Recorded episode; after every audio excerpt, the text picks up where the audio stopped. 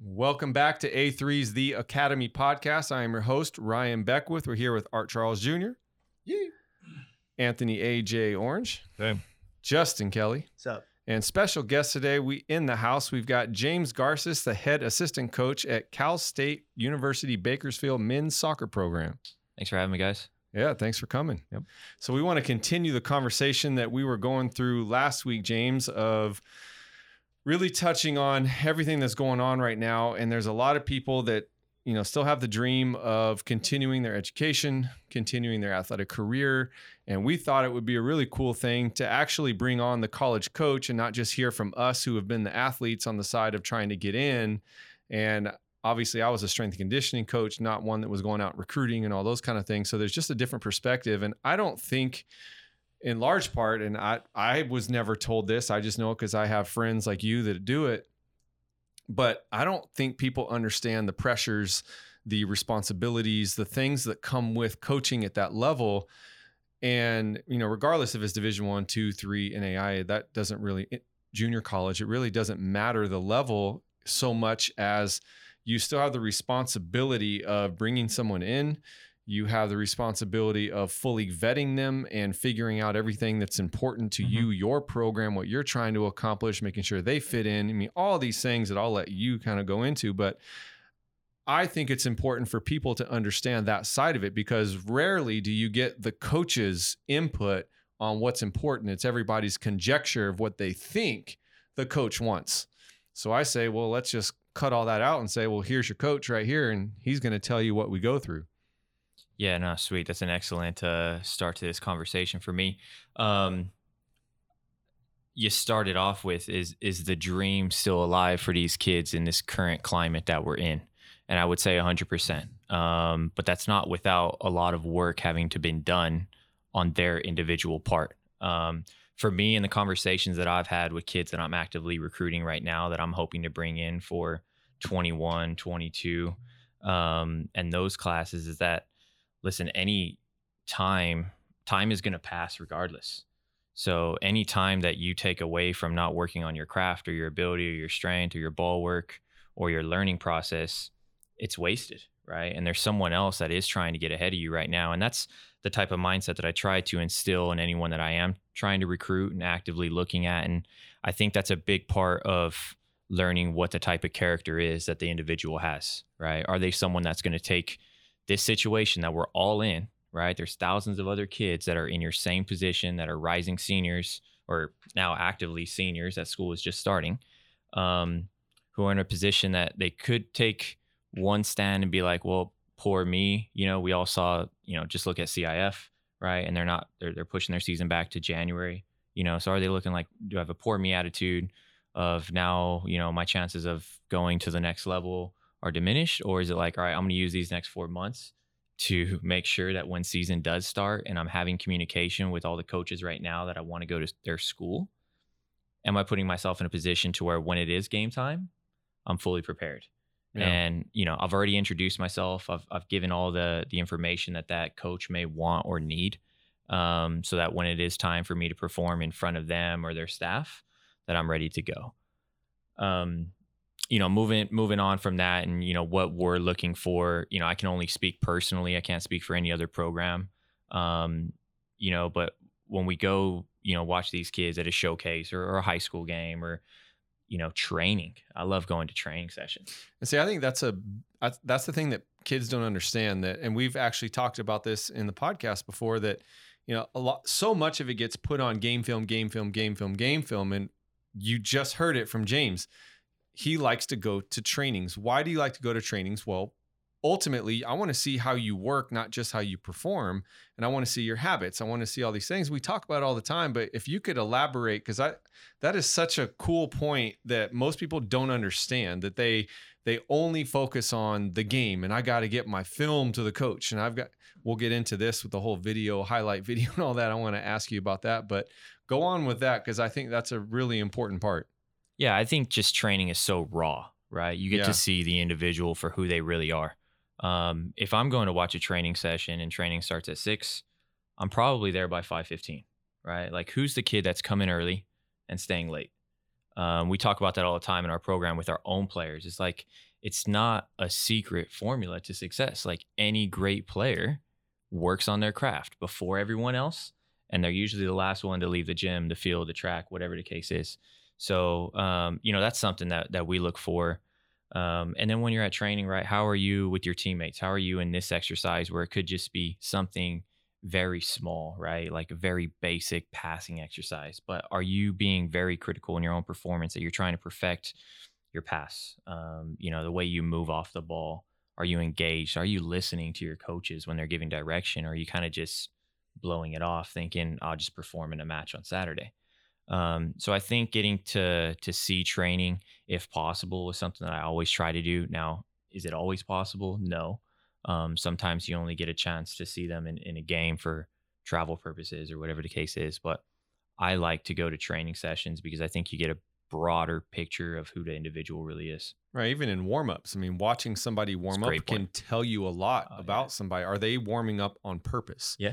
You know, is is there a reason for what they're doing? Are they just going through the motions of what their coach told them to do?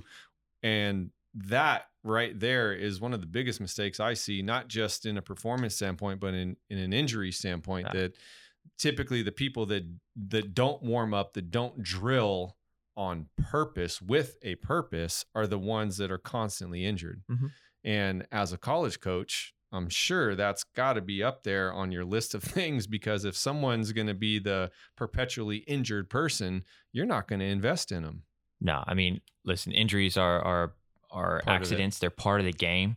But you know, when we're looking at college soccer in, in, in my spectrum, is like if you miss three weekends in a you know three weeks in a row, you've missed half the season, mm-hmm. right? And you've missed six games. So um, you know, you're definitely looking for someone who's taking care of their body, um, who's doing the right, has the right proper habits of of training, of sleep, of diet, of working out, and and understanding that everything goes into um, you know their short career in college. Yeah, absolutely. And I think, you know, these guys on the panel can attest to that. That, I mean, all of us here, let's not forget that James also played at Cal State Bakersfield, played at a very high level. Um, so everyone in this conversation has played at that level. Um, and James was fortunate enough, I'll toot his own horn for him because he won't do it for himself. But, you know, upon finishing and graduating, went straight into a master's degree, which is huge and coaching right away. I mean, that at a division one level, I mean, that's just that's a rare thing. I mean, you know, you talk about, you know, the percentages of people getting in to be on scholarship to play at the collegiate level is a very low percentage. And I think of all of college, I think it's 7% of high school athletes get to the collegiate level, regardless of, you know, NAIA 3, 2, 1, whatever. But at the same time, you know, James was able to not only play at that level, but uh, become an immediate coach. And in a short period of time, we're talking a few years, now he's already the head assistant. I mean, this is just it. It's he probably doesn't think of it this way, but it really, I mean, it's it's kind of groundbreaking that you can do that that quick, and it just it shows to the things you're talking about, the showing up early, which you constantly do, even to training still to this day you know, warming up on purpose, all the things that you're looking for in an athlete, you still practice daily. And, you know, that's one of the things that we talk about a lot that, you know, from a coaching perspective, the most effective coaches, in my opinion, and in my experience, are the ones that will never make you do something they haven't mm-hmm. done you know and that's that's a big one for me. That's what a3 is founded on. Jordan spoke about that on the last dance. Did anybody see that? Yeah. Mm-hmm. yeah. He's like i will drive my teammates to their breaking point but i will never ask them to do something that i'm not willing to do myself. Bam yeah he talked about the way he played the game yeah. that's just how he was. Like leadership too right too, yeah. Absolutely. Question then because me and art play in the spring. We have our season is going to be normal. It's in the spring season. I know with cif we have a lot of delays and you're going to play now a little later than normal because you play in the winter. Yeah, so well, high school. Um, yeah, that's in high school, but for for college Division One men's soccer is um is August through December, depending on how far you make it. So how's the how's the fall looking like for those guys right now? Uh, as of last week, unfortunately, season has been postponed indefinitely. So we know we will not have a fall season. The NCAA has still left it on the table to potentially have something in the spring. Um, but it's just all depending on on how fast we we can um, climatize and, and get things back. It it just always gets me to to think how all right, well, this timing of this was always very shot. You know, the end of the basketball season, end of the winter sports got affected. The whole spring sport got affected. Now the fall's getting affected. So everyone's missing a season. So every athlete, every kid has that heartbreak. Every yep. kid has that ability to be like, man, the world's against me. Like my season's been canceled. The baseball draft, a lot of guys were affected because there was only what five rounds. Five rounds. Normal. Year, Normally yeah. there's forty. We're talking to me where I was a 33rd rounder where that would I'm done. And a lot of the kids are facing realities now that none of us have ever really faced. Right. Yeah. But it's not something that they can't get through. And it's it's like you said, we got to be able to to build those good routines and take advantage of this time. Mm-hmm. Yeah, I think it's an opportunity. You know, just like anything else, it's a it's a learning opportunity. And not to beat a dead horse here, because we talk about this a lot, but it is so important and vital to success that you've got to create habit and this really is an opportunity to create change in any habitual thing that you're doing and you know getting into college going to the next level even if you're only a freshman right now sophomore right now i mean you, you've got an opportunity right now to really open up the field for yourself and introduce yourself to schools and colleges and all that and that's the next question i wanted to go to james that we you know there's all these recruiting services out there that quite frankly can drive me nuts because we talk about it all the time and people put money into it and all that. And I try to tell people, you know, if you think James Garces at Cal State Bakersfield is in contact with the local director of blankety blank recruiting service, you're crazy. That's not happening. And if you think that James Garces is only going to get two emails a day and he's going to know who you are when you send that one email and you're sitting there waiting for the response, probably not going to come because the guy probably gets 500 emails a day and not to mention all the responsibility he has for the team and people don't think about those things they don't understand the day to day that that goes that a coach goes through and so like what we like to tell kids is number one and please correct us here if we're wrong here by giving this advice but we say if you're going to reach out you reach out constantly be a bug like you know because that again goes back to doing something on purpose if you only do it once then I'm thinking from a from a job perspective, let's say, that or if I'm a coach, I'm thinking, well, someone told you to do that. And there's no follow up. So it doesn't mean anything to you really. You were just told that you should be doing that. So you did it. And cool, you followed the direction. But again, that's like warming up. Well, you did the warm up really well once. And then every other time you come to practice, it's kind of a joke. And so from that, when you get an email, you get a phone call, you get a highlight film. What are you looking for? And what would be if you could create the perfect recruiting system for a kid to that would make your life easy? What would that be? Yeah, don't overthink it, right? Sometimes right. I get uh and you weren't exaggerating about the amount of emails that we get a day, right? right. We get a lot. um to say the least. And but uh there's nothing better than a uh, personal email, right? So mm. it, I don't want a uh, generic email that I know all you did was change my last name and put it after coach, right? And you're sending that to hundreds of colleges throughout the country, right? Saying, I really want to be at your program. Well, do you? Like, what do you know about my program? Like, tell me about yourself, right? right? Like, introduce yourself, obviously, where you're from, the position you play, what class you're graduating in, mm-hmm. um, you know, the team that you play for, and then show me something that you've done a little bit of research on my program, right? Am I graduating three players in your position next season, right? Are you a business major and you've looked up our business department and you know about the different concentrations that we we have at Cal State Bakersfield? Um, so something that shows me that you're investing your own time into something that you want Nice. Um, you know, those we talk about those recruiting agency, um, you know, mass emails that we get a lot, and and they're just too generic for me. Yeah. Um, you know, I really know when someone wants to be a part of something and when someone's just trying to put some feelers out there. Right. Um, and when you when you look at a video, you know, and and what my process is for vetting these emails, and you know, I'll be honest, I I try to get back to every single person right they've done something to to they've used their time to reach out to me i think i honestly deserve they honestly deserve some feedback from from myself as well it might not be right away, um, but I'll try to flag that email so I can respond to it.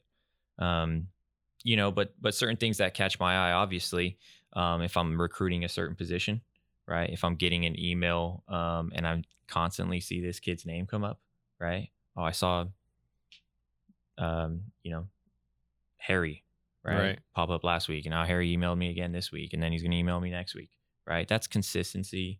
Um, he's he's pursuing something. He's constantly introducing himself, but he's saying, "Hey, coach, just wanted to follow up from our message last week. Since then, I had two games over the weekend. Thought I performed performed okay. Here's some um, feedback from my coach. Would love to get in touch with you and maybe uh, speak about your program." Nice. Yeah. That's good advice. So when you're when you get a video cuz you you hear all these different things, right? That coaches want to see full games. And I think yes, that's true, but at the same time you don't have time to watch 200 full games, right? So when someone's sending in highlight films, when someone's sending in full games, I mean, what is it? You know, let's say let's use right back as an example. Um, what would you if you again if you could create the perfect scenario of a of somebody sending you something what is that that you would be like yes that's exactly what i needed to see now we can follow up and start a conversation Yeah, I think uh, from a video perspective, and and you know, coaches are going to have different uh, takes on this. For Oh, me, absolutely for me, don't make the video more than three, four minutes long, right? It should highlight your best attributes. If we're talking about a right back, okay, can he play out of the back, right? Can he break lines? Can he find his midfield? Can he play a channel ball into the running forward? Um, so is he technically uh, able to perform the task that I would need for my team, right? Is he is he um, receiving the ball from his goalkeeper, opening his hips to go forward to play through the lines? Defensively, right? If he's a right back, he's a defender. Mhm. So I have to see you defend. right, Right. Can you defend one on one situations? How are you in the air in your aerial battles? Are you winning the ball at its highest point? Um, you know, and and even small things, right? Like, can I see you communicating on the field? I probably can't hear you speaking because there's probably some background music to it. But are you giving direction to your teammate in front of you? Are you communicating with your right midfielder or your Mhm. center midfielder? Um, just with hand motions or or body language more so. Um, but just something that really just showcases your game as a right back or whatever position you're playing. So the next question I would have, because I, I think this plays to almost all of us. I mean, Justin's a pitcher, and you're a pitcher, so you're a pitcher, right? But I played quarterback, safety, kick return, all these different things. AJ played multiple positions. Arts played multiple positions. Even at the professional level, Arts played different positions. And so you look at it from a standpoint of what if I'm one of those guys? What if I'm a tweener that could play maybe two or three different positions? It depends on your team, your the way you guys run your sets and all those kind of things. If I'm that kid that's not a center back, I'm not a right back, but I've played right back, but I'm not necessarily a right back, but I'm a forward, but I can also play center mid because I'm good with my feet, you know, whatever. I don't know. Point to that is every sport has those people that can be a multiple position person. So when it comes down to recruiting and there's not the very specific position, but I can play most things, I just don't know where I would be in your program. I know I want to be there. I know I want to play at the collegiate level. I know what position I would like to play, but that doesn't mean that's where I'm going to play Mm-hmm. because that happened to me. Mm-hmm. I wanted to play defensive back. I went in as a defensive back, but my skill set, they wanted me to play receiver, and I ended up playing receiver because I had no choice. As a as a scout, does that make the recruit more appealing when they can play multiple Right. positions? Good question. Because as as a recruit myself, when I got recruited, it was I was mostly recruited as an athlete, and Me I too. was I Yeah. always thought I didn't know if that helped me or if it hurt me. I never knew right until Mhm. I got to school, and they're like, "All right, now you're going to play corner because Mhm. our last corner went to the league." But as a scout, does that help their their stock or anything like that? Absolutely, hundred percent. Um, someone that's versatile in, in in multiple positions is obviously appealing to me. Having said that, there's so many times where we'll recruit a kid at center forward. He'll come to us. He'll be in our environment, and now I'm thinking he's more equipped to play left back, Hmm. right? So I think as long as the, the the athlete is willing to be molded into something that they don't even know that they're capable of, but they Coachability. coachability. Tremendous. Yeah, that's the perfect word. what Well, yeah. and I think you know when you say coachability, you know the first thing that comes to mind is you know it, the ability to be flexible and understand that you don't know everything, Right. Mm-hmm.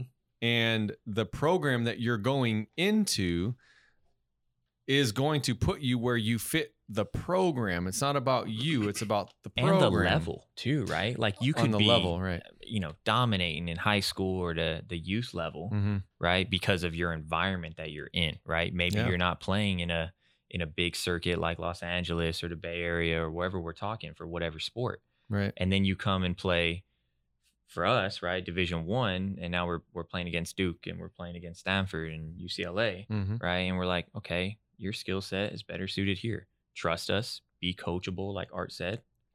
Well, I had a guy just as an example, uh, and it it's a very rare, rare, rare, rare, rare example. But here's a, a guy I went to high school with that was actually a neighbor of mine, uh, and I always looked up. He was three years older than me. I always looked up. His name's Bobby Kielty, baseball player. Ended up going to USC to play baseball, and he went and was an outfielder. He liked to hit whatever. And the the USC was saying, "Well, you're going to be a major league pitcher. You can be a major league pitcher. I want you to be. You can be a major league pitcher." And he's like, "I don't want to be a pitcher. I, I want to hit. I want to play in the outfield." And they said, "No, you're going to be a pitcher." He says, "I don't, I don't want to do that. I want to hit." So he had the confidence to say, "Well, okay, well, I'm going to leave. I'm going to leave USC." And from here, he went to Riverside Community College. Goes down to Riverside Community College, has a fantastic career there, transfers to Ole Miss, does a great job there, goes to Cape Cod, destroys it, and then, you know, went from, I think it was the Blue Jays first. Sorry, Bobby, if I got that wrong, but uh, Blue Jays first, uh, A's ends up winning a World Series ring with the Red Sox. You know, and that's a rare story right there. Mhm. But there's a guy who was an athlete that went in and didn't know where he where he was going to go. They tried to make him one, so it's kind of a little different scenario there. And he said, "No, I want to play this. I want to hit because I know I can hit." And left. Well, there's something to be said about having some self confidence too. Yeah, right? Did he ever, And did so- he ever pitch again after that? No, He never pitched. He just no, kept he played hitting? outfield in the majors, won a World Series. Well, there you go. I mean, there it is. Yeah. you know, I mean, and that's such a different circumstance. But at the same time, he found a home that really worked for him. I mean, he went to from RCC to Ole Miss, and I mean, they all loved him at that position. It was for whatever reason that one coach at USC was all about him being a pitcher.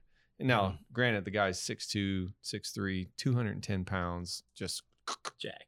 jacked. what's what's always helped me in my career lately is is being on the other side, coaching, being in charge Yeah. and being having someone else trust me. Huh. So I can give them feedback. I can now teach them stuff that I did. I'm not going to teach someone something that I didn't do that I wouldn't do myself. But on the other side of it, it makes me realize coachability is not just yes, coach. You don't be a yes man. Create a dialogue. Create a dialogue. Create Yes. something of of substance with your coach where, you know, you can question, you can be curious. You can always be curious. You can always try to ask for more without it seeming like a yes sir, yes sir, because you you like that. You like the respect, but you want someone that cares on an intrinsic level. That's Yeah. not there just like, oh, I gotta do what coach says. Like, I want you to believe. Yeah, I don't I'm want you to be a robot. Yeah, yeah. Yeah, to Right. me, they're I'll- trying to learn. Yeah, I want you to Mhm. believe me and, and take what I am Right. to what I'm helping you to to make it your own. Don't. Right. Yeah. Well, that's how hard. leadership is created inside of a team too, right? When you have the the athlete that's willing to ask a question when you're trying to say something because again, we all communicate differently. We all say things in different ways and we might all be meaning the exact same thing with the exact same goal, we just say it differently. So, you know, in my opinion, if you're respectful about it and we have the same goal in mind, we're trying to win, we're trying to create chemistry, we're trying to do the right thing, it's okay. Ask. I want you to ask. I want you to be engaged with what I'm doing because ultimately, if you understand better what's in my head, if I'm the coach and you're the athlete, and you better understand what I'm going through up here and what I'm trying to create, then you are going to be able to communicate that message better to the team than I did. And that's mm-hmm. that's okay. I don't care how it gets across. I just need it to get across. and I totally agree with that. And, and going forward, your season is, you know, every day with your team, every day with your team. Our we I see my damn teammates every day for eight months. You learn Mhm. from them. BP talking about, oh, so and so, you threw a nasty curveball. How'd you throw that? And it's you might not learn from a coach, but man, those conversations, even the best of having that conversation of, I know I'm comfortable saying I don't know what exactly Yeah. I'm doing or how I can get better, but I'm reaching out because I care, and that's Right. all I ask of a kid. Just, just if don't waste my. I don't want to say you waste my time, but I want you to care as Right. much as I'm caring. If I'm caring for your career, right. you need to care just as much, if not way more. Right. I feel like- absolutely. Way more. Yeah, more. Should be way more. I feel like that's one of the most important things too. Is as a teammate and as someone on a team, you're asking your teammates questions too. Because I've learned a lot from pitchers. I'm a hitter. You know, pitchers don't hit. They think they can, but you know, but they have a different. They, like that was a shot. Uh, yeah, yeah, yeah, yeah. but they they can teach you different perspectives, right? So as a hitter, I can tell a pitcher, "Hey, look, like Justin's pitching to me. I faced Justin in the playoffs this year. We had battles, you know, good ABs. You know, he made great pitches on me. So I'm able to tell him what I'm seeing from my point of view, you know. Um, and I'm sure that can relate to other other sports as well. You know, um, soccer, we can do it track and, and football too. Just having that dialogue, like you said, that open dialogue, because you're not just learning only from your coaches, you know, because you are coachable to them too, but you have to be willing to be coachable to your teammates too and ask those uncomfortable questions like, man, I feel like I'm doing this. Like, what do you see? Or, or you know, like Mhm. what, what, from your perspective, what am I doing? You know, and some, and sometimes like, you know, like you have to be the sponge, like they talk about the sponge. You suck Yeah. in what you can use and then you wring out the rest, right? Oh, yeah. But something can click for you. And I, that was something that changed for me when I got out of my own little shell and I started asking other players like, "Hey, you know, I see I see other people having conversations, so I'm like, what'd you ask him? You know, I just asked like, what'd you ask him? What'd you talk to him about? And then they would tell me, and I'm like, oh, okay, interesting. So now I'm like, okay, well, I'm gonna start doing that, you know. And I started incorporating questions and Mhm. and and creating that dialogue with my teammates or people that are higher levels. That was the biggest thing for me. The way that the the quickest way to get somewhere where you want to be is to ask the people who are already there Absolutely. you know big league Mhm. players um guys who have been there guys who are coaches now but had 10 years in the big leagues or even three you know Mhm. one they got there how do they get there? They have the skills they had the attributes they got there somehow some way with the work that they put in. So how can i get there? Let me ask them let me pick their brain so that i can get that information and make my route hopefully easier to get there I think every successful person in whatever venture we're talking about is emulating something that they've seen from another perspective, right? Mhm. And the most successful people are the ones that are the ones asking questions, learning, learning, learning, learning, learning, regardless of how successful they are. They're constantly learning, they're constantly picking people's brains, they're having conversations, and they're trying to create a new way of doing things because again we all think a little bit differently so how am i going to process this information? And it's the same thing as like you know our morning workouts is us working out as a staff and as a group. It's it's doing the workouts and then talking through it and creating the dialogue and doing all those things and then something else comes up and then mm-hmm. we're talking philosophically about this that and the other and that's an opportunity for growth too so you know from a mental standpoint from a physical standpoint that's really what it's all about. And you know creating a culture and a successful winning culture is exactly what we're all alluding to here that in order to create that culture there has to be a mindset of learning and wanting to learn and wanting to better yourself constantly. And i know that's got to be again top on your list when you're looking to recruit somebody that you've kind of already touched on it but you know is there a person out there that I can grab and gravitate to that that wants to know more that that maybe in the recruiting process a sincere way because now we're going to tell kids hey you should be asking questions and you're now you're just going to get a whole bunch of ridiculous Thanks, questions man. I'm gonna email So you tomorrow. thanks guys Forward thanks you color, emails. um, what what color what color boots are the ones that you guys wear? I'm just asking a question. I want to get to know the team. You know I mean, something silly like that. You're gonna get some superficial question now. But you know that i think that's really what it comes down to is creating that culture of of educating each other learning from not just the coaches but from staff from you know your players like you're saying like you know if, if i'm a football player and i'm a quarterback then i need to be constantly talking to the defensive guys about okay how do you know aj if i'm a quarterback how do you know when i am going to look off the dig and throw the post you know the little things like that because that's going to help me not do it Yeah. You know, what are those ask cues? the quarterback. Right. I would ask him why he looked away or Yeah. you know, what he's looking at. Because Yeah. most of the time when and those are the keys that like, you know, as a defensive back, those are the things that we're paying attention to. So if Logan was here and I've been on a team with Logan and he's done things or saw things that I've done that have completely changed what he was going to do or completely changed the play. So in my mind, it's the same thing. You got to ask those questions because if you do something that's Right. different from what I've seen before, or Mhm. something that beats me, or something that I'm having trouble with, of course I'm gonna be like, "What'd you see?" Right? Right. Because before that, I've been good. You know, I haven't been getting beat. All of a sudden, something changed. What happened? What'd you see? What did I do wrong? Yeah. How do how were you able to beat me, or whatever it is? And all these questions I've asked wide receivers, whatever it is, quarterbacks. If I've given gotten beat on a ball, like you know, what did you see? Why did you throw a back shoulder? yeah. Why? How are you getting me off the line? Did I tilt my hips? How did you know I was going to jump the route? You know, all these different things. And when you figure those things out, then you can slow yourself down, and Right. the game starts to slow down, and you start to realize, like, okay, the, these people are picking up on cues that I'm giving them. Right. So let's Mhm. eliminate those cues. And there's no cues, then you start to play a little bit faster, right? Right. And cues are huge. But James and I were were talking about this about how people gravitate towards these rivalries Mm. that are superficial, that don't make a whole lot of sense. And it happens in a in a team setting as well, because everybody's fighting for playing time. And when you're looking at it from that perspective, from a solo perspective of when am I going to be on the field or the court or the track or whatever, when am I going to be the anchor on the relay, you know, whatever that might be you start getting these these rivalries inside the team which creates a almost counterculture of success. And i think ultimately you know one of the best things that we can communicate to to people to kids to coaches and everybody is in order to create success and in order to create a a culture of success there has to be that learning aspect where it's it's okay to share secrets you're on the same team Mhm. if I am on a team and you know I'm sharing time with somebody, the best thing that you can do is talk to that person. What are they doing so well that keeps them on the field? But then what are you doing well that pulls them off the field to get you on the field? And then have the conversation with the opposing position to say, okay, so what is allowing me to get by you and what are you doing to stop me? And, you know, because again, ultimately what it comes down to is we all in this room, in this locker room, or whatever you want to call it, at some point are going to go face somebody else. And that's what actually Mhm. matters.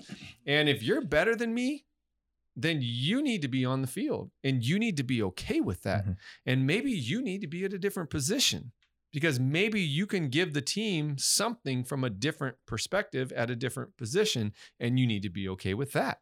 And, you know, I, it's just one of those things that doesn't really get talked about a whole lot of the interconnection in a team and learning from each other, even if you are a quote unquote rival of that person on your team because you're fighting for time.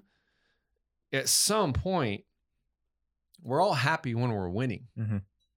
right? And at some point, people need to understand injuries might happen. Uh, getting winded is going to happen at some point with somebody and you you got to be ready when your number is going to be called so if that's going to be the case you might as be as well prepared as humanly possible and that's creating the dialogue of learning from your peers on your team because ultimately that's what's going to create the trust Yeah, and I think that starts with your leadership at the top. Um, for us, whether that's a, a team environment as coaches or you're a business owner and you have staff underneath you, are we all we're all we're all in this boat together, so to speak, right? Are we all going the same direction? Right Because if you have people working against you, right? For us, we would call them culture killers, right?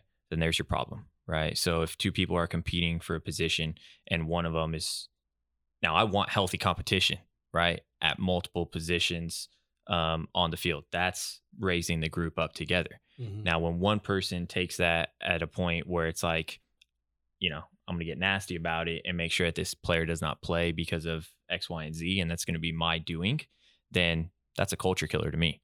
Now, if what we talked about and what what you mentioned, what Art mentioned, the the power of peer to peer communication and picking each other's brains about what happened, why were you successful in this moment?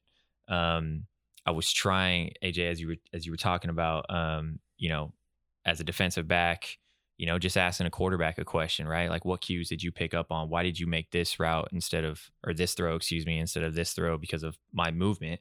You know, I was trying to think about it in soccer, right? For me, soccer is a little bit different in that it's so fluid of a game, right? Right. Like, there's no set place other than, you know, corner kicks or, or set pieces from a foul.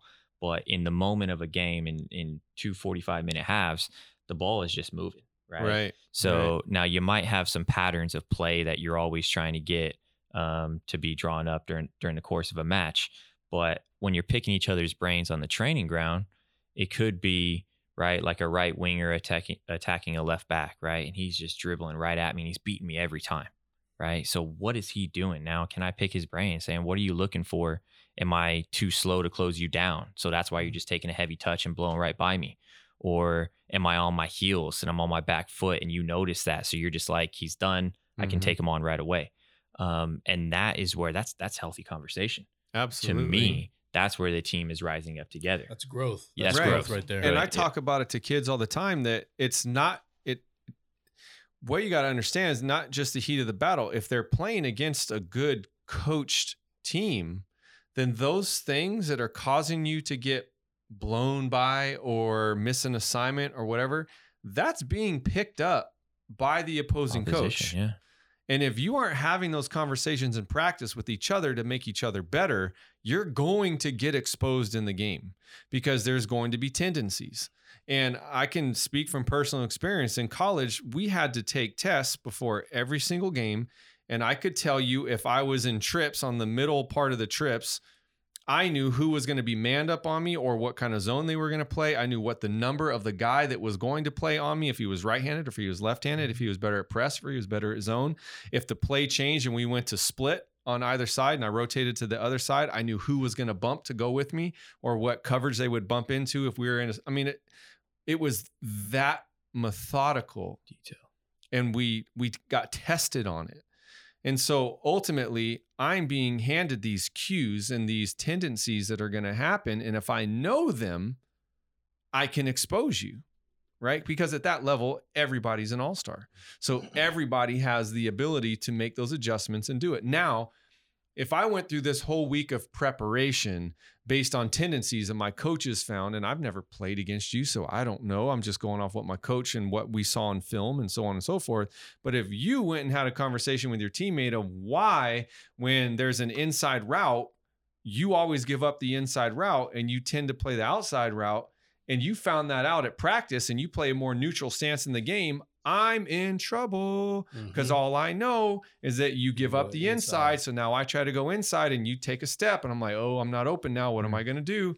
Right. Mhm. And I try to change my route mid pattern. I'm I'm in trouble. And the quarterback doesn't know where you're going. And then Bam. he throws an interception. It throws everything off. Right. It's that Mike Tyson that quote. What do you say? You, you always have a plan until you go in there and get hit. Yeah, exactly. Absolutely. But that's where these dialogues come from, right? That if if you're creating that that culture inside the team that you're constantly helping each other out and you're ridding yourself of tendency, now we're moving towards success because we're eliminating weak spots because we care about that culture of winning and success. This just reminds me of some of the good teams I've been on, and some of the bad teams right. I've been on, right. some of the bad years you've had. And 2016, uh, UC Santa Barbara, we had a chance to go to the College World Series, and it was a real special year. Um, led by Shane Bieber, who's now just you know killing it in the MLB. But we had a lot of core guys that were no ego. They came into work, and in the fall and in the spring leading up to it, we got dissected by our teammates on everything, and made the game just seem easy. It made the games going into West Coast to Big West Conference play and going into the playoffs made things easy because I was getting tipped pitches. Oh, glove flare on your uh, fastball. We're gonna pick Mhm. that up. Oh, now two seconds on your changeup. Oh, you're not really holding the runners. Like, hey, good job. You got three up, three down. But nah, man, we got to work on this, this, this, this. Okay, I, I you got to take that in because, like you talk about the culture killers, energy vampires was Yep. was our way to say it. You know the energy guy that's just Mhm. like killing it, sucking out the vibe. Coaches know that. Everyone knows that, Yeah. and that's something you have to rid of or at least handle at the source. and a strong culture that locker room takes care of itself Yeah. before it even gets to the Yeah. coaching staff Facts. and Yeah. that's when you know you got something special going on and the talent is not as good every year. Every year you can say we had more talent last year, but that year we were way less talented in the 2015 year. But the 2015 year we were knocked out in the first round of the playoffs. 2016 we have a lot of guys who have a chip on their shoulder, ready to go, ready to be compelled to do anything, and, and yeah, that matters. That Sweet. does matter. And I think, you know, one of the misconceptions that happens too with successful teams is people think that everybody's best friends. And that's just not true. I mean, think about it from a logical standpoint. I mean, how many people do you actually hang out with outside of your activities? You know, how many people are there that you actually hang out with? I guarantee you it's not 50, Mhm. it's not 20, right? Right. So yeah, are you going to go out once in a while with your teammates and have a good time? Yes, but is that a constant thing? No. Are you all texting each other on a group text of 50 people constantly? No, you're not. But that's I hate not group the, texts. Right. right. But I'm But- in like five group text messages right now. right. So that's what I'm saying is like it's it's not it's not always that and I think there's a misconception there. I think what people need to understand or I guess I should say I know what people really need to truly understand is once you're there and the business is on the table, that's when you have everybody's best interest in mind. But that doesn't mean you have to go home and hang out with everybody. That's not really what it's about. It's it's about what's happening when the lights are on and everybody's there together. What are you doing collectively to make it happen? And then are you being a good teammate by going home and doing the right thing and not getting in trouble and then eliminating yourself from that team because you did something stupid? Or you didn't stop one of your teammates from doing something stupid. I mean, those are the things that really play into it. But again, it doesn't mean that everybody has to be best friends. Yep. Agree. And that's just a culture thing, right? Of being able to take care of business when it matters and caring about the team and having that open line of communication inside that locker room. Or how many teams have you been on Oh, since gosh. your pro career? How many? How many? Like how many different teams? How many jerseys have you wore? Oh, wow. Can you do This that is- off the top of your head? Well, pretty much every year was a different jersey, you know. So Thousands of guys they- you met. exactly, but then you factor in winter ball too. So I mean, 15, six, 16 pro Yeah. teams. Uh, for some reason, this might just be the most random thing ever, but the teams I'm closest with are the teams that won.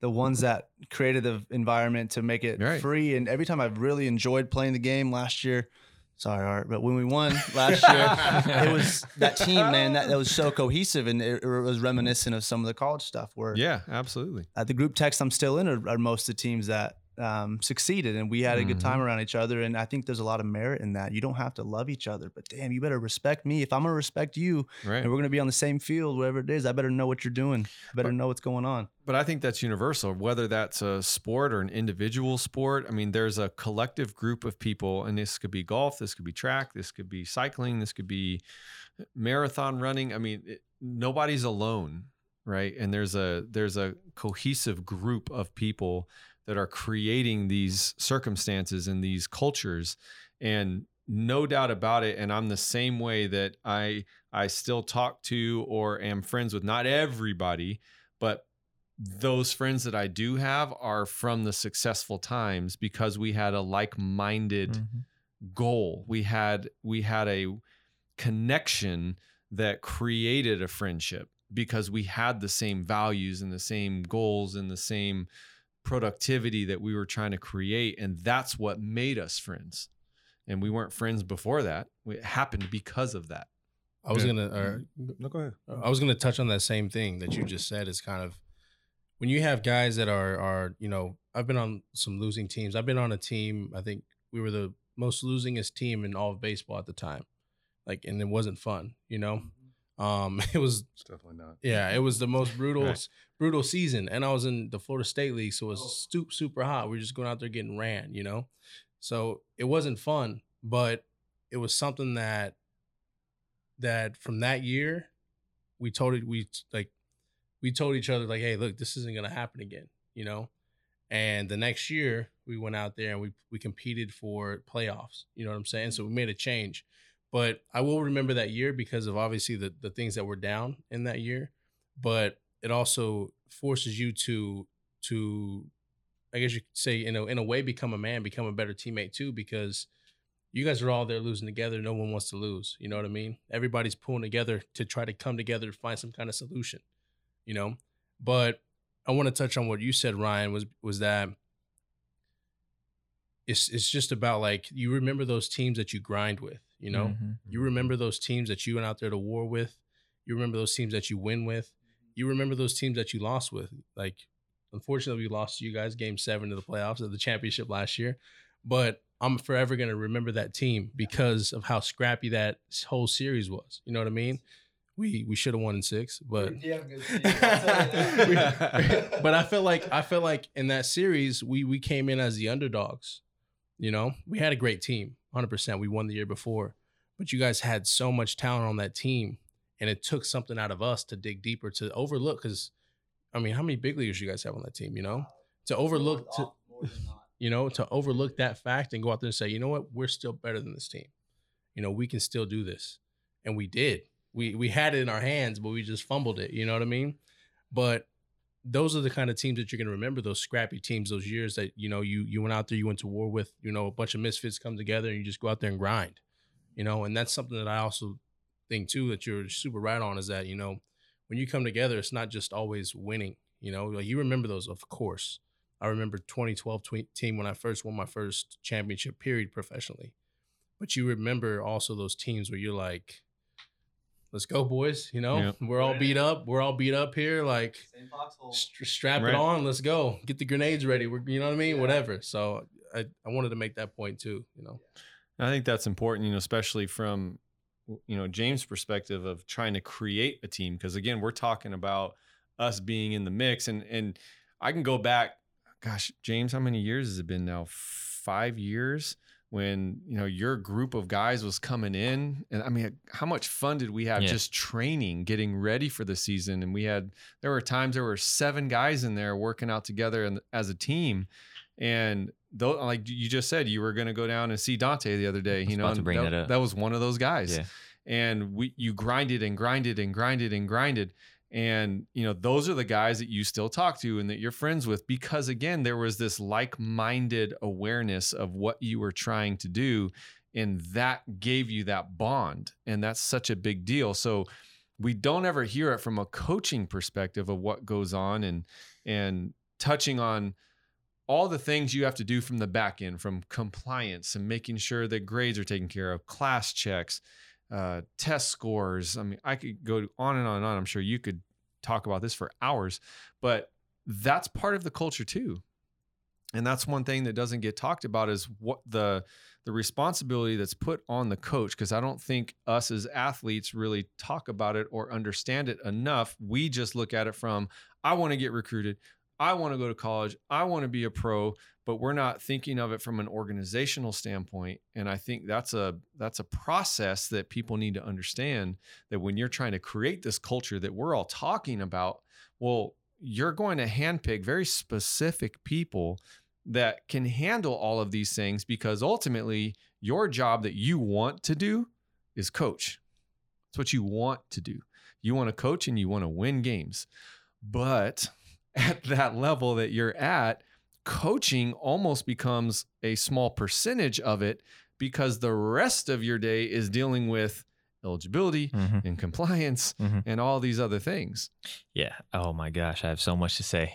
Um, but, uh, you touched on so many great, great topics and subtopics, but college athletics is so unique. And I love the environment that I'm in every single day. Um, it's extremely challenging. It pushes me to my limits. Um, it makes you grow as a person. I mean, I feel like a professional problem solver every single day um, Yeah. because you just wear so many hats.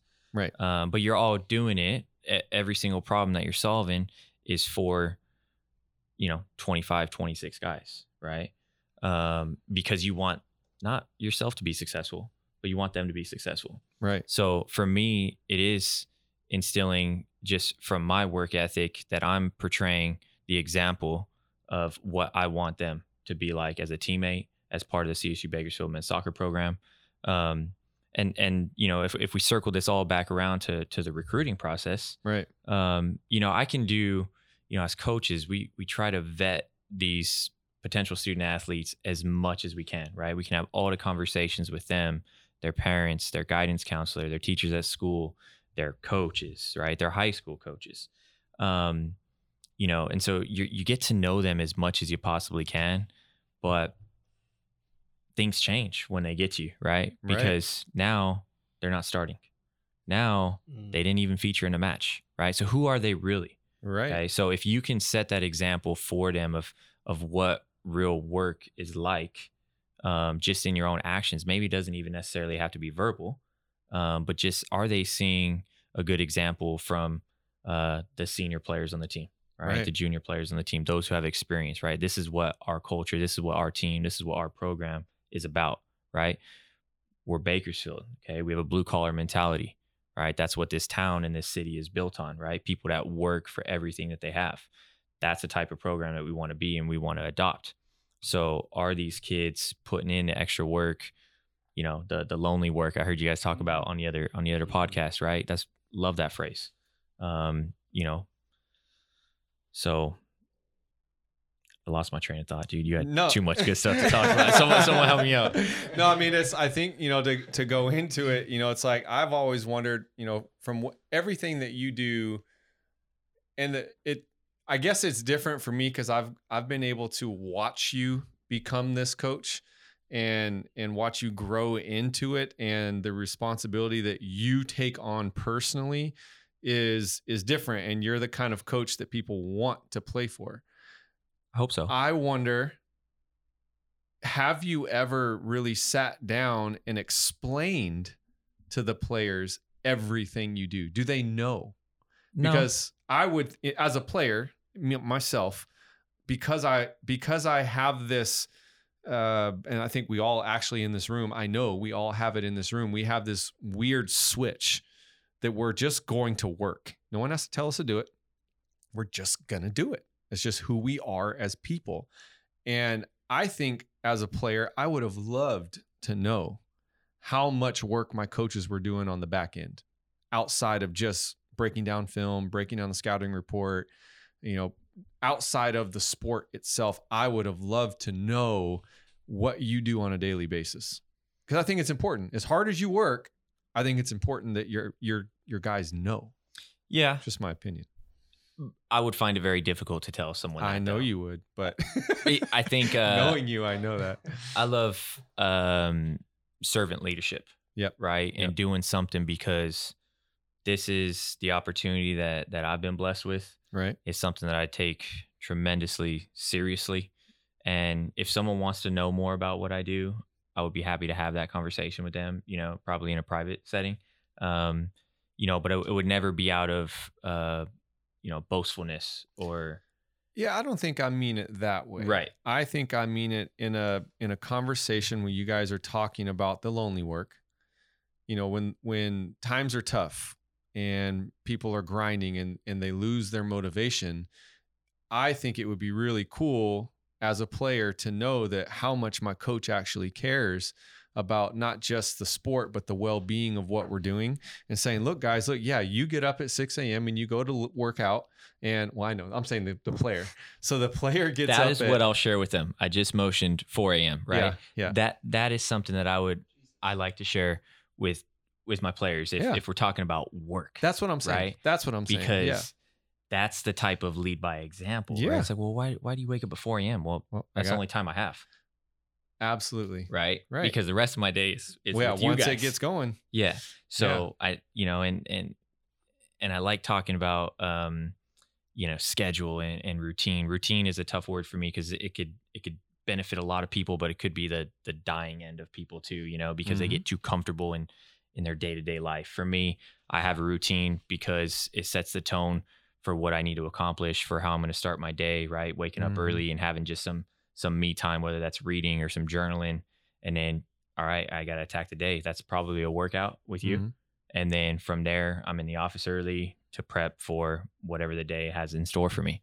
Um, so that kind of stuff, I'm okay with showing, uh, sharing with my players because I think it's like, well, I They mean, need to see you, it. You think your day is hard?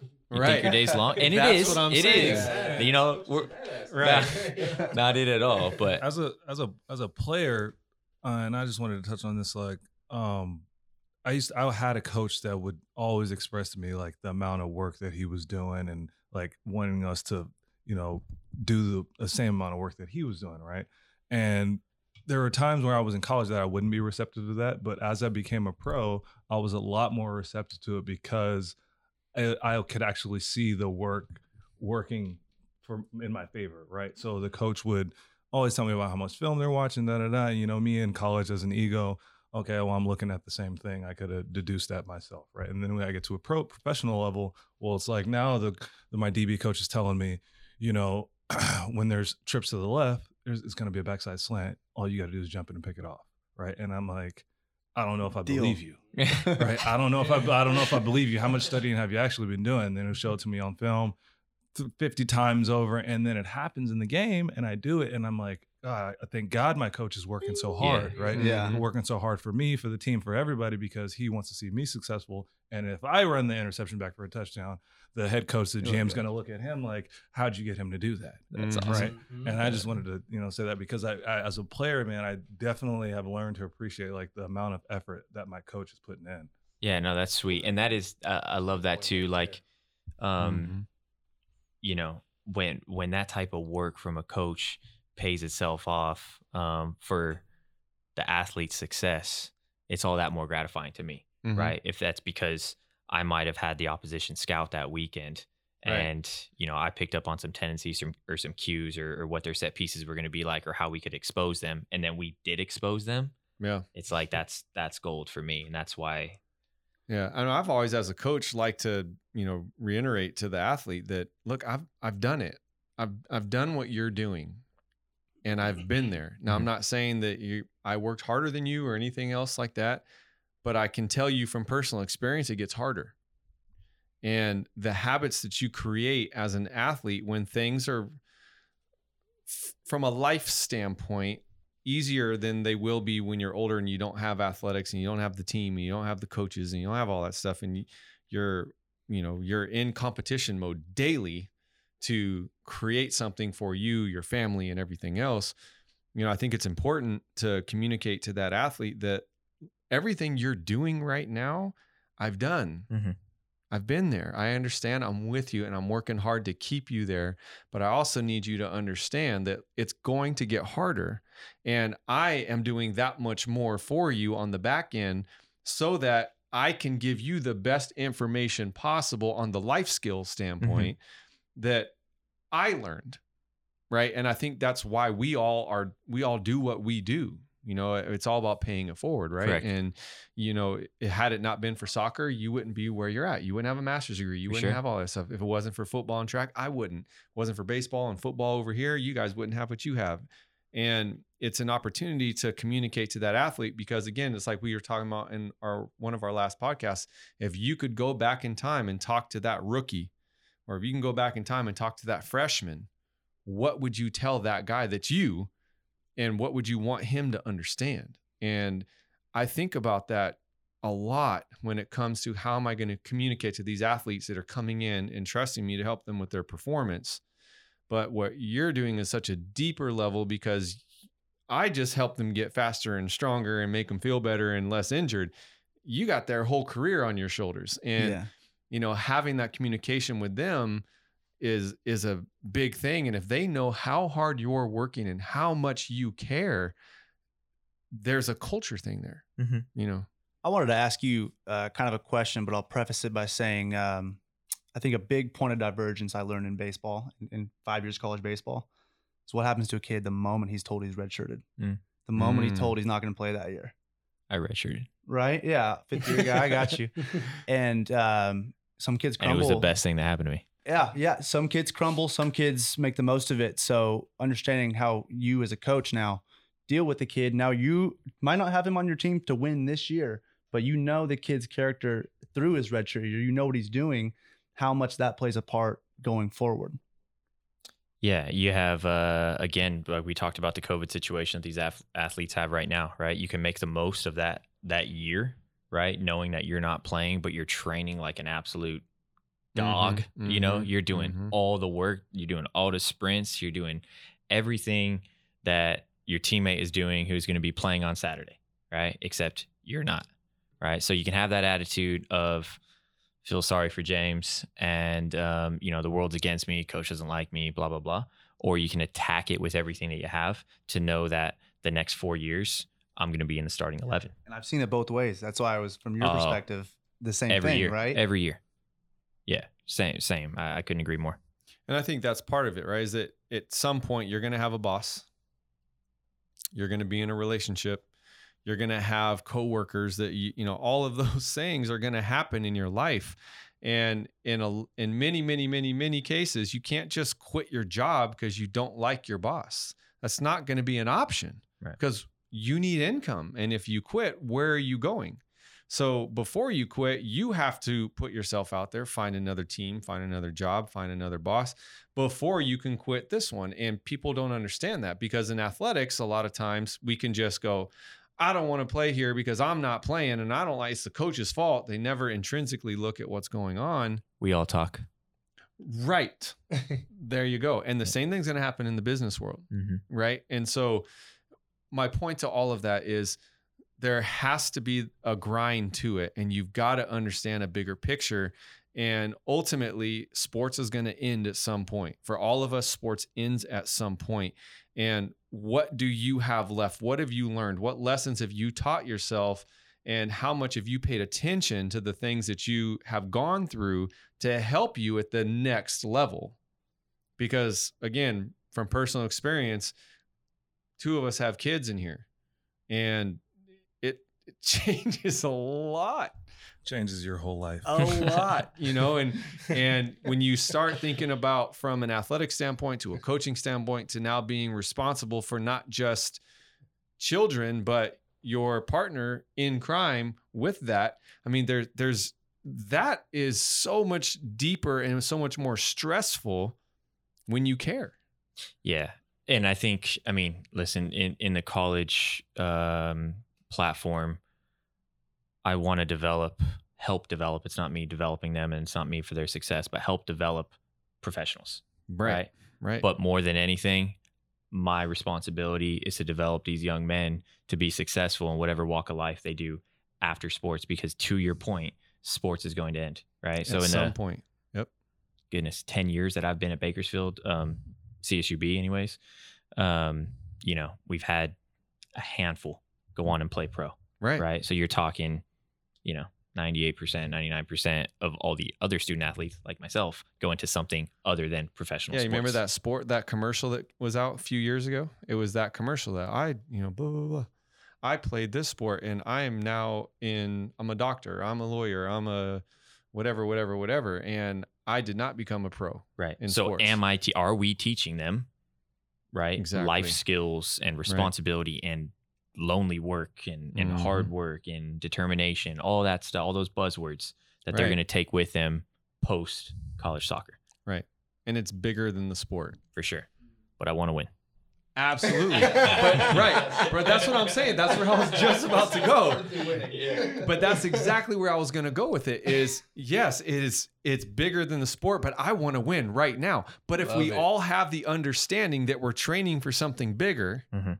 And it's about more than just showing up and wearing the jersey, it's actually about creating a culture inside like we were talking about a brand. Mm-hmm. We've talked about it on the podcast. Create your own personal brand, create your own team brand. Because ultimately, if I have a brand and my team has a brand, it sure makes it a heck of a lot easier to recruit Mm-hmm. because there's a culture that Yeah. people want And the brand a speaks part. for itself. Absolutely. Yeah. No doubt. Nonverbal. Absolutely. 100%. Shoot, we're already, look at that. Well, anybody have any closing remarks there? I think we've we've hit a pretty good number of subjects there. No, I mean, I, I just wanted to touch on how you said, um, like you're not there to be friends, right? When you're in a team environment, you're just there to work, and you don't have to be friends with everybody. Because it touched me for for for me particular, because when I was in college, um, like my best friend wasn't a DB, even though like we're all together all the time. I spent Right. a lot of my time with the defensive backs. I gravitated towards the running backs the most because they were the hardest working group, Mm. and I was a kick returner at the time, so anytime they were doing any kind of footwork, running through like, you know, the big battle things, I would always jump over there and work with them. We are doing abs in the in the, you know, weight room working out and I just feel like like those people that were always working hard, like didn't matter what position we played, those were always the people that were working. Those are the people that I'm still in that like I still communicate with, and it just it like like I said, like I kind of gravitate towards people that are like like minded, kind of like while we're all in this room, Mhm. why I'm still like cool with Ryan and all this stuff, and it's just like it goes to show, like those are the people that end up being successful in whatever it is they're doing basketball football you know administration whatever it is because it's just work no matter what it is what if it's a sport if it's a job whatever it is it's the same mindset going into everything I was the same way in college. I was a wide receiver and kick returner, and I used to work out with the linebackers on purpose because they were so much stronger than me, but they also were fast and they were agile and they worked their you know what's off. And I loved working out with them. And then in track, I loved working out with the throwers because they were so hard working and they were always in the weight room or doing something else other than throwing. And I love that about them. And you know, it it speaks to that exactly thing, you know, that exact thing that it really comes down to who are you? What's your personal brand? What are you trying to accomplish? And finding people that think the exact same way. And when those people start coming together, it becomes this entire culture shaped around it. Can you imagine had a t- having a team with like everybody that thinks like that Mhm. Yeah, You would- you they would win. Super Yeah, Bowls yeah, exactly. and World Cups Mhm. and World Series and on and on and on and on and on. And they become million dollar companies and blah blah blah like blah. LeBron blah. said, not one, not two, Right, right, right. not four, not five. right. Just constant winning. Yeah. I think just the whole conversation has made me think just, you know, good energy, good competitions is great for a team and and constructive criticism is is great and in being able to build. You're not being thick-skinned is important, but my goal is never to bring you down by my comments. My goal is to make you realize it so we can go from there. And I think, yeah, learning to be constructive with your teammates and your coaches and people around you is, is huge. Agree, man. And I think for me, it's made me a better dad, better husband, for sure. Anyway, not to get too deep into that one, but fellas, uh, want to say thank you again for coming in. James, thank you so much for being Thank a part you. of this. No, I appreciate it. This coming was a blast. Yeah, we'll have to have you back. I learned for today. Sure. We all learned. Yeah. I think. I'm glad we got a fellow uh, Mustang in the house right. too. Yeah. 2010. Fellas, once again, thank you thank you great job. Thank you. It's been real.